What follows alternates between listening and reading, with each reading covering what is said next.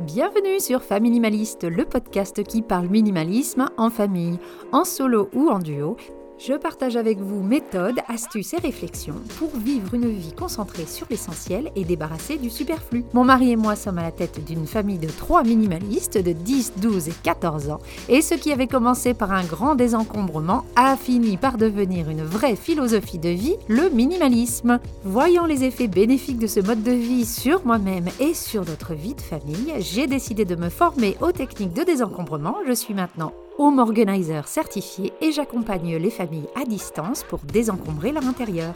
Si le minimalisme est souvent choisi, aujourd'hui j'ai invité Morgane pour un témoignage particulier qui parle de sobriété forcée. Comment fait-on quand du jour au lendemain on se retrouve avec très peu de choses autour de nous? Et comment réagissent nos enfants? C'est ce qu'a vécu Morgane il y a quelques années suite à une séparation. Si vous avez envie de vous désencombrer de votre superflu mais avez peur de manquer, cet épisode est pour vous. Un témoignage tout en élégance, honnêteté, pudeur et bonne humeur avec Morgane. Allez, c'est parti pour l'épisode du jour. Bonjour Morgane. Bonjour, merci de l'invitation. Ça me fait plaisir surtout que tu aies accepté cette invitation. Ça me fait vraiment plaisir de partager ce moment avec toi. Donc je vais commencer par te présenter et puis tu me diras si je dis des bêtises ou s'il faut corriger un truc. Ça te va? Avec plaisir, mais je pense pas que tu vas dire des bêtises. Oh, c'est gentil. si seulement mes enfants pouvaient avoir cette bienveillance envers moi que tu as. Donc tu t'appelles Morgane, tu es entrepreneur, donc tu travailles à ton compte, tu as ta propre entreprise. Tu es euh, plaisancière sur les lacs de Suisse, on peut te voir euh, dès qu'il fait beau au loin sur ton bateau. Tu es quelqu'un qui déborde d'énergie créatrice, tu as toujours euh, plein de projets dans les tuyaux et tu es maman de deux grands jumeaux, ce sont des jeunes adultes. Au vu de tout ce qu'ils font, oui, c'est plus des ados. Non, on est sur du, du jeune adulte et tu es en recherche de simplicité et de sérénité dans ta vie. Est-ce que j'ai bon pour l'instant? Oui, oui, très bien. On me trouve aussi l'hiver hein, sur le lac. ah d'accord, donc vraiment plaisancière euh, jusqu'au bout des ongles. Alors pourquoi j'ai voulu t'inviter?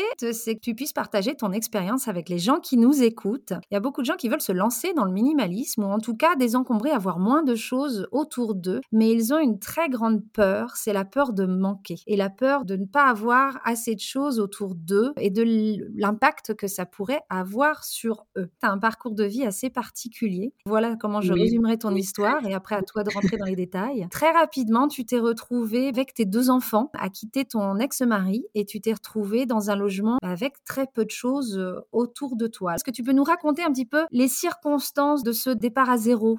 Au départ, pour moi, la séparation était plutôt temporaire. Donc, dans ma tête, c'était je quitte la maison, je m'installe avec les enfants. C'était quelque chose d'extrêmement violent, mais c'était dans l'objectif de prendre conscience, l'un comme l'autre, dans le couple, de justement nos, nos différents, de prendre du recul. Et le fait d'avoir les enfants euh, dans la même ville de mon lieu de travail était quelque chose pour moi qui me facilitait la vie. Donc, pour moi, c'était on va faire un test et puis comme ça, on se rendra compte par la suite que ben, notre couple peut évoluer différemment. Donc au départ, je suis partie, euh, ah, ça s'est fini par un divorce au final, hein, mais bref, vous avez déjà l'issue maintenant. Mais dans l'idée initiale, c'était pas de, de divorcer, c'était pas de partir avec la moitié des meubles, on se partage tout, euh, on se sépare, adieu.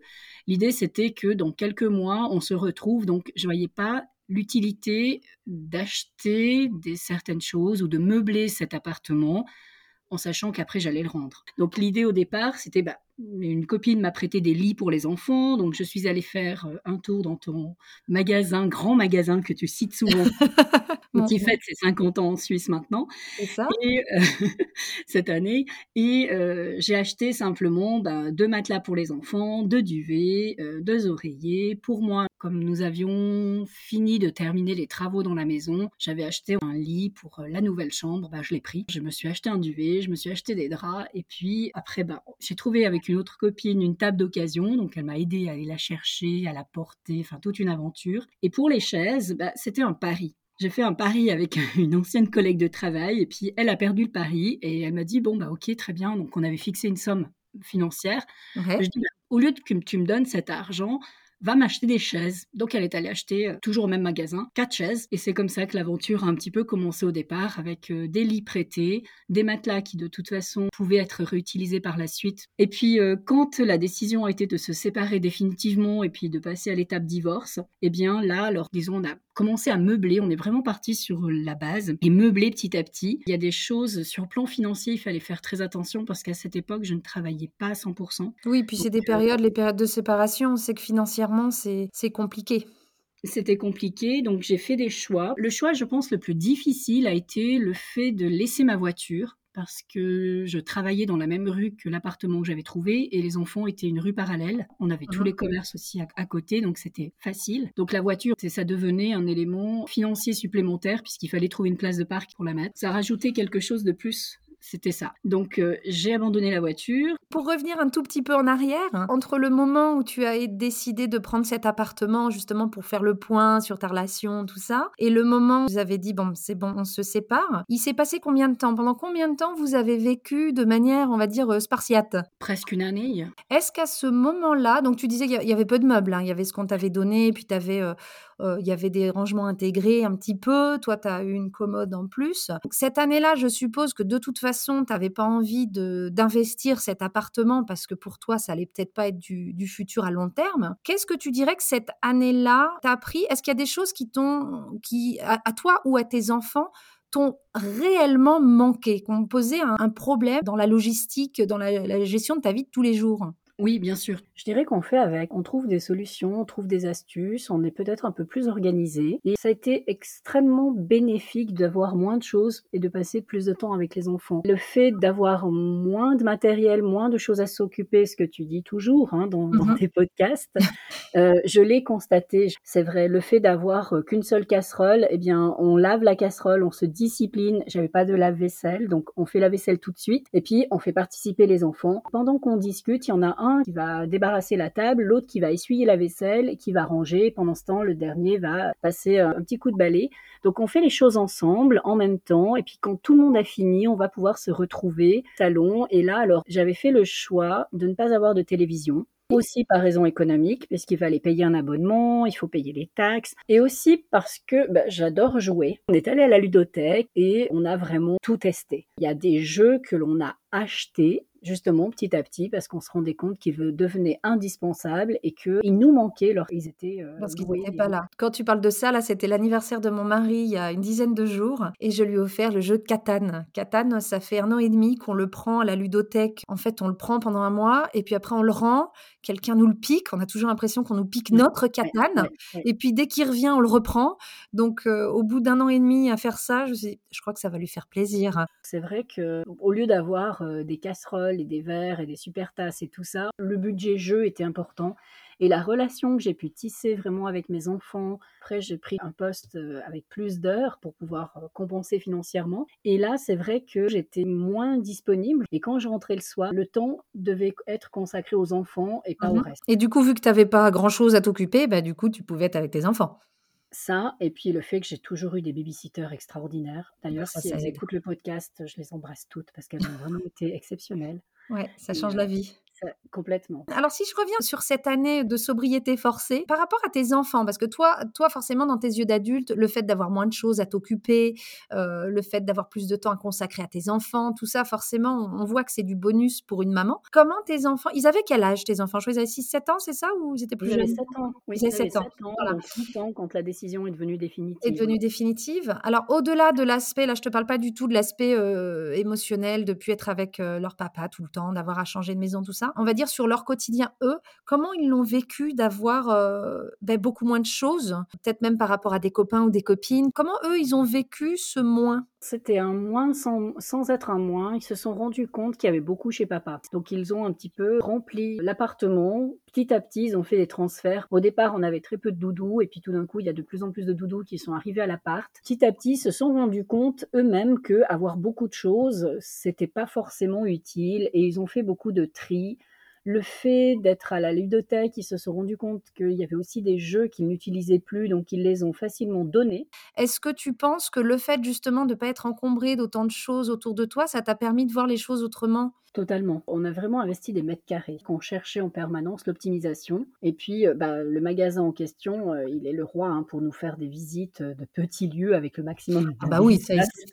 On s'est pas mal inspiré là-dessus pour vraiment n'avoir que ce qui était en fait utile et fonctionnel. Et les enfants adorent jouer par terre, donc on était tout le temps par terre, d'où l'intérêt de ne jamais avoir de canapé. J'avais investi dans de, gros coussins hyper confortables et on s'asseyait simplement sur les coussins. Tous les enfants aiment être complètement euh, couchés, euh, assis. On pouvait les mettre ensemble. Alors j'avais un ordinateur, donc on pouvait quand même, on avait quand même des accès internet. Hein, Mais c'est vrai que l'accès internet, je l'ai pas eu tout de suite non plus. Au départ, euh, j'allais aussi dans les cafés avec l'accès Wi-Fi envoyer des emails. C'est peut-être l'élément, quand tu me posais la question tout à l'heure, l'élément qui m'a pas manqué du tout, c'était Internet parce que je faisais mes emails, on va dire, deux fois par mois, quand j'avais pas les ouais, deux ou trois fois par mois, les choses administratives importantes. Donc j'allais, j'avais, j'avais mes petits coins à moi, bien sûr. Euh, et c'était un moment de détente parce que ben, je pouvais aussi écouter la musique ou faire d'autres choses ou euh, chatter avec les copines, chose que je ne faisais pas quand j'étais à la maison. À partir du moment où on n'a pas, on trouve des solutions.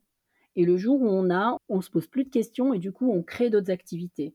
Le fait d'avoir ensuite eu Internet à la maison nous a permis avec les enfants d'apprendre euh, la télévision en ligne. Dans le week-end, on se louait un ou deux films. Et puis, ça nous faisait notre soirée ciné, en fait, où, euh, voilà, au lieu de regarder la télé en permanence, on la regardait deux fois par mois. C'est vraiment ça, le côté minimaliste, c'est vivre de manière intentionnée. Tu savais ce que tu voulais faire avec tes enfants. Tu n'as pas besoin d'avoir tel ou tel abonnement illimité si tu sais que juste un film par mois, ça me suffit, deux films par mois, ça me suffit. Moi, ce que j'aime beaucoup dans l'approche que tu as de, ta parentalité en, particulier, c'est ce côté de toujours se poser des questions de qu'est-ce qui est bien pour nous, de quoi on a besoin, et on va faire en sorte que ça fonctionne, mais on n'a pas besoin d'aller au-delà. Et ça, je trouve ça, ça, je trouve ça top. Puis c'est une belle leçon à apprendre à tes enfants. Quand on parle de tes enfants maintenant, qui ont donc 20 ans, quel rapport ils ont aujourd'hui objets, euh, j'imagine qu'ils ne vivent plus avec toi. Qu'est-ce qu'ils ont fait? Alors, ils ont gardé une grande chose de cette expérience, puisque d'abord, ils, se sont, ils sont venus se servir euh, chez papa et chez maman, la première chose. Toi, ça t'a euh, permis de te débarrasser de deux, trois trucs, donc tu étais contente? Exactement. suite à tes podcasts, quand tu dis, des fois, on a des choses à triple, c'est bon, c'est parti chez l'un et chez l'autre. Donc, voilà. Et puis, moi, j'ai gardé un.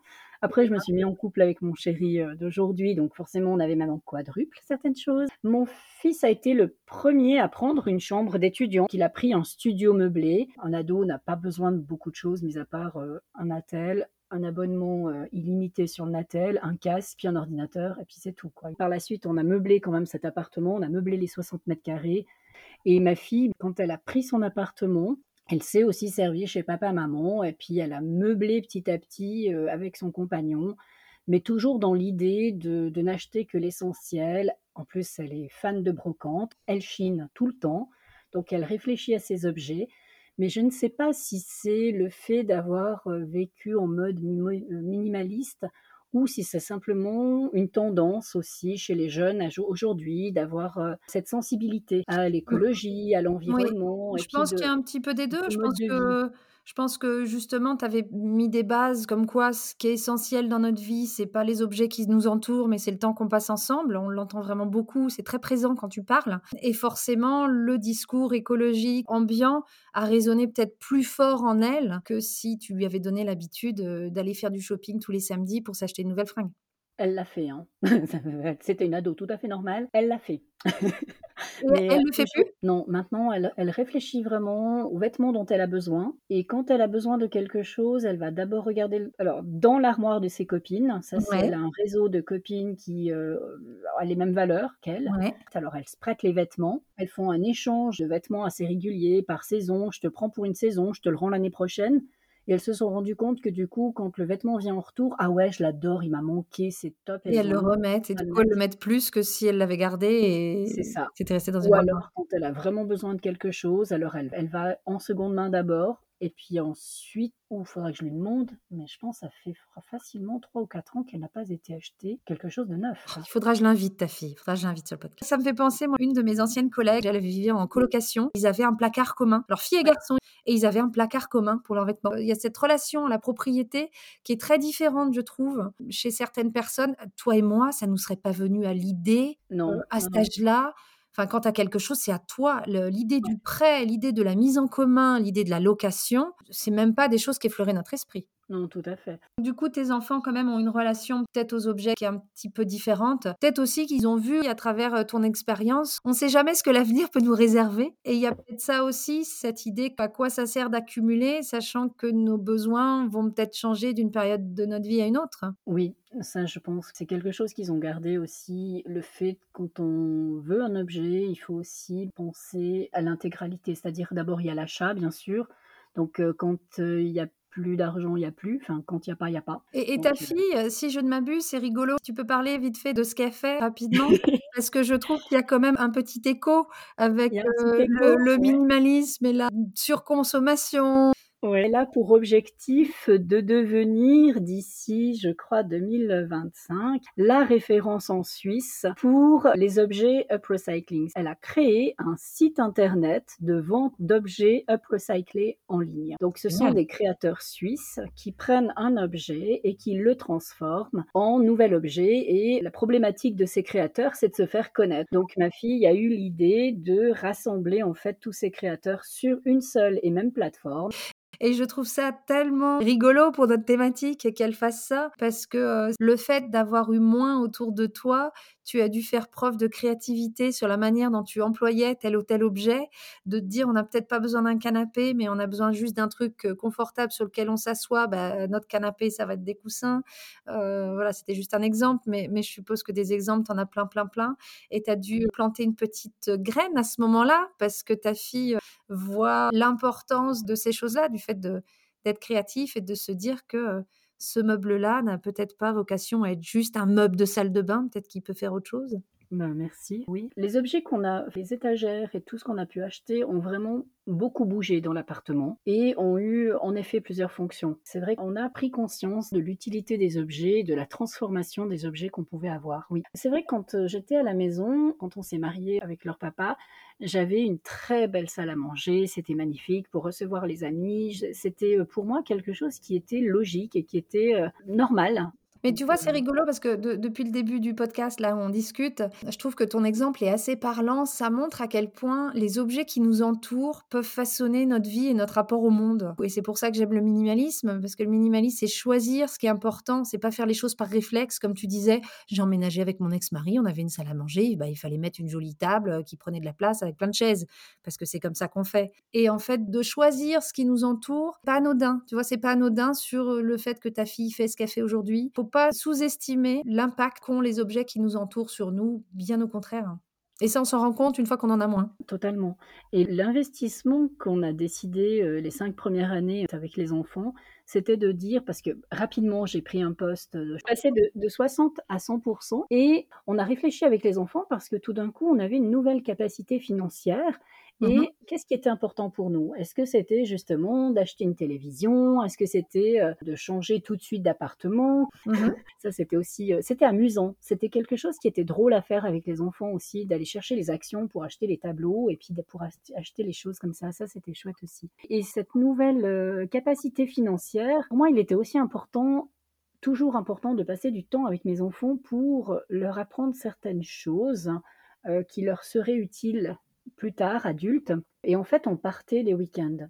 Donc j'avais la carte journalière pour chacun des enfants, j'avais euh, l'abonnement demi-tarif pour moi, et je prenais des cartes journalières, donc euh, pour euh, avec la commune en plus, c'était avec un prix réduit, et je pouvais voyager pendant 24 heures sur l'ensemble du réseau, et on a fait toute la Suisse. On a visité absolument toute la Suisse. Après, on a aussi eu les avantages d'EasyJet, le budget était toujours limité, mais j'ai impliqué les enfants dans la réflexion justement des vacances, des week-ends. Et de ce qu'on fait de, son argent. On peut acheter des objets ou on peut s'acheter des expériences et s'acheter du temps. Tout à fait. On a profité, mais on a usé en fait toute notre capacité carbone. Hein. Maintenant, on a d'autres choses, donc euh, voilà, d'autres choses à faire. Moi, ce que je trouve intéressant aussi dans ton expérience, c'est que tes enfants ont pu être le témoin, un peu comme les nôtres quand on est venu là en Suisse il y a un an et demi avec juste cinq valises. Tes enfants étaient le témoin du fait que tu dois rééquiper un intérieur. C'est-à-dire que normalement, Mhm. les enfants, quand ils naissent, bah, comme toi, quand ils sont nés, ils arrivent dans une maison, il y a tout. Et en fait, Ouais. on se pose pas la question de pourquoi il y a telle chose. Et ils t'ont vu le faire. En quoi tu penses que ça a pu les, mmh, les influencer? Parce que au final, ils ont vu aussi tes interrogations, euh, ils t'ont vu parler de budget, ils t'ont vu euh, bah, se dire ah est-ce que je prends plutôt, euh, bah, est-ce que j'achète un canapé ou pas? Enfin, ils, ils ont vu aussi toute ta réflexion. Est-ce qu'ils, se- tu penses qu'ils s'en souviennent de ce processus-là? Et qu'est-ce que tu penses qu'ils en ont gardé? Je pourrais difficilement parler à leur place, savoir quel impact ça a eu. Je sais Ouais. qu'il y a eu des moments à l'adolescence où c'était quelque chose, plutôt une colère qui ressortait. hein. Pourquoi Ouais. nous, on n'a pas ça? On a eu ensuite notre 4 pièces et demie, donc trois chambres à coucher. Je dirais que le premier objet qu'on a tout de suite investi, c'est la télévision. Donc euh, ça, c'était vraiment, la, la- 14 ans, c'était la télé. En plus, Oui. à 14 ans, on a toléré la, la télé plus tard. Pour mademoiselle, je pense qu'on a... J'étais assez bien répondu, elle a fait son choix. Oui. Pour monsieur, quand il s'est mis en coloc et puis qu'il a eu donc une chambre vide, on a fait l'aménagement ensemble et justement, euh, lui était partant. Alors, il est parti avec un matelas gonflable hein, de, le matelas D'accord, de la maison. de chez papa. Parti avec une étagère que nous avions dans appartement numéro 2. Euh, il a pris bon, de, de quelques objets de cuisine qu'il avait dans son studio, son linge personnel, et puis une étagère, euh, une classique aussi hein, de, du géant suédois, qu'il a mis pour mettre ses vinyles et puis poser, poser ses, ses appareils de musique. Le bureau, il l'a trouvé d'occasion. Et puis le lit, alors euh, son matelas gonflable, j'ai dit non. Je trouve que le lit, c'est Oui. vraiment le- le- l'élément même. sur lequel on ne fait pas d'impact, Oui. pour moi. Donc le- les, les objets ont été à nouveau réfléchis. Oui. Je voulais parler de ton chéri avec qui tu t'es mis en couple. Quand vous vous êtes mis ensemble, donc toi, euh, on a bien compris que les objets, pour toi, c'était quelque chose qui devait être utilitaire avant tout, ça devait te servir et tu devais pas en être esclave. Est-ce que tu t'es mis en ménage avec quelqu'un qui est un petit peu comme toi ou est-ce qu'il a plus des tendances accumulatrices? Comment ça s'est passé d'un point de vue matériel, cette mise en ménage? En fait, il avait accumulé parce qu'on lui avait dit qu'il devait avoir. L'aménagement, au départ, il n'était pas prévu. Quand on s'est rencontrés, l'idée, c'est bon, moi j'avais des enfants, lui n'en avait pas. L'idée, c'était on n'habitera jamais ensemble. Euh, la vie a fait que j'ai dû rapidement libérer mon appartement, j'ai tout mis en garde-meuble. Et puis, euh, petit à petit, euh, mon chéri m'a dit, mais écoute, franchement, au vu de la situation telle que ça évolue, le plus simple serait que tu viennes ici. Et il avait tout. Donc, au départ, j'avais rien pris. hein. Les, enfants avaient pris chacun euh, une chambre d'étudiant. Ils allaient parvenir. Et à partir de là, bah, j'ai vidé mon garde-meuble. Donc, il y a beaucoup de choses que j'ai euh, données, des choses que je savais que je n'allais plus reprendre.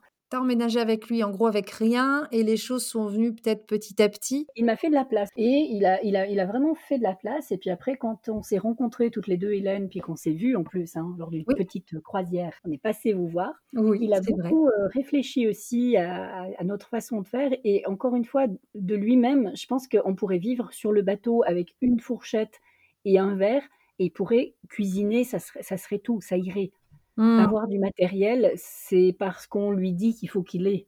Mais de lui-même, Donc il c'est a quelqu'un un- qui avait quand même pas mal de choses sans que le truc soit réfléchi en fait. Et là, dans sa jeunesse, parce que lui aussi, on va quand même parler de son âge, dans sa jeunesse, virgule, il est parti deux ans en voyage. Et quand il est revenu, il a retrouvé un poste, il est enfin, vraiment euh, boulot dodo, et il s'est rendu compte que cette vie ne le convenait pas. Il était célibataire, sans enfant. Il a pris son sac à dos, sa toile de tente et euh, un budget qui s'était fixé, et il a dit bah, quand j'ai plus d'argent, je rentre. Après deux ans, il est rentré en disant bah, en fait, euh, j'ai encore de l'argent, mais je m'ennuie. Ouais. Donc, quand il est parti, sac à dos, avec la totale, tout ça, au départ, je crois qu'il avait 20 kilos de bagages. Puis quand Mhm. il est rentré, il m'a, dit j'avais un cornet plastique.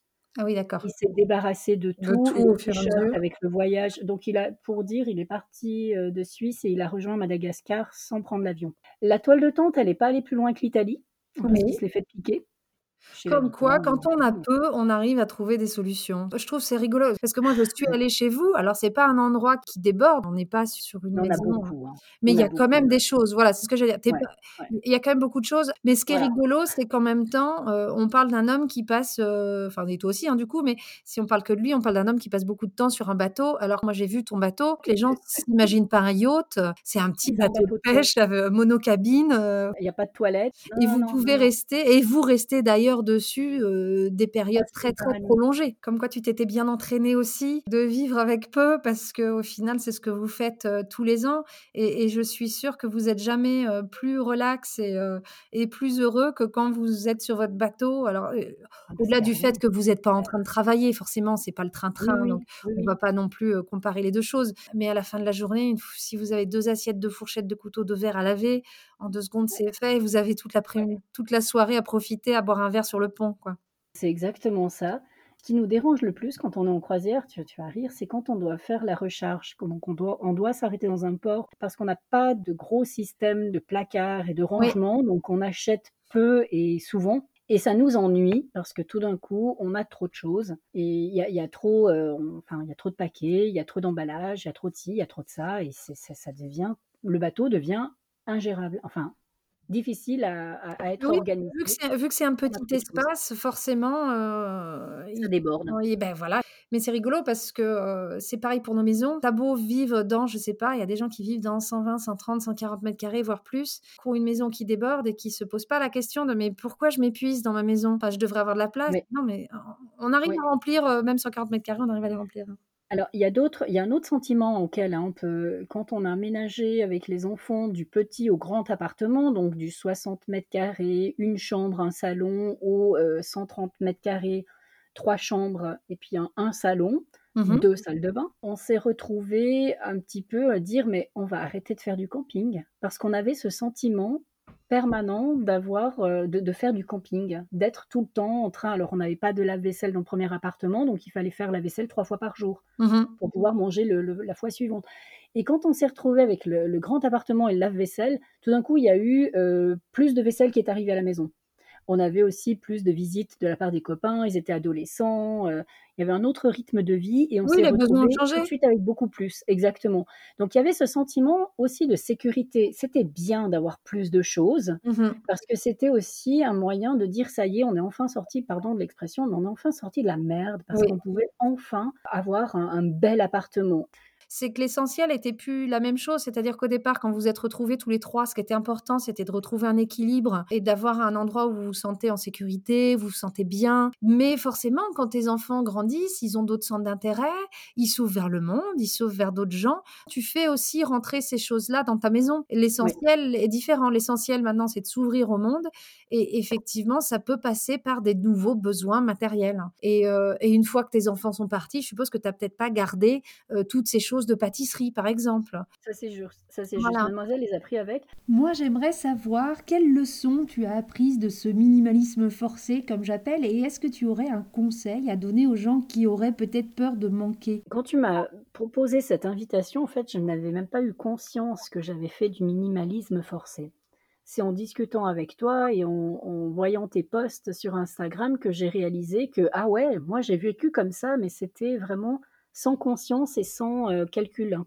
Euh, divorcer, c'est aussi difficile euh, sur le côté physique et mental. Mmh Se retrouver seul avec ses enfants, c'est pas des situations qui sont, qui sont faciles à vivre. Donc, s'attacher à un objet, c'est normal. Et puis souvent, dans les divorces, on se dispute pour des objets. Hein. C'est mmh aussi ça.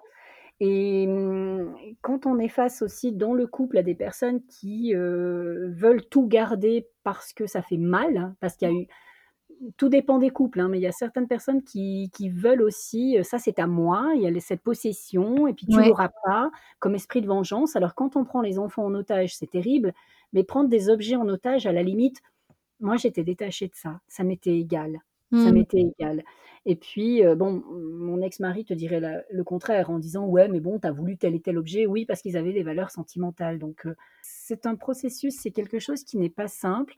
J'ai pas de conseils à donner aux gens. Je crois qu'il faut vraiment qu'ils s'écoutent et puis euh, ça évolue. Si aujourd'hui on n'a plus tel ou tel objet, on l'aura plus tard si vraiment il devient euh, indispensable.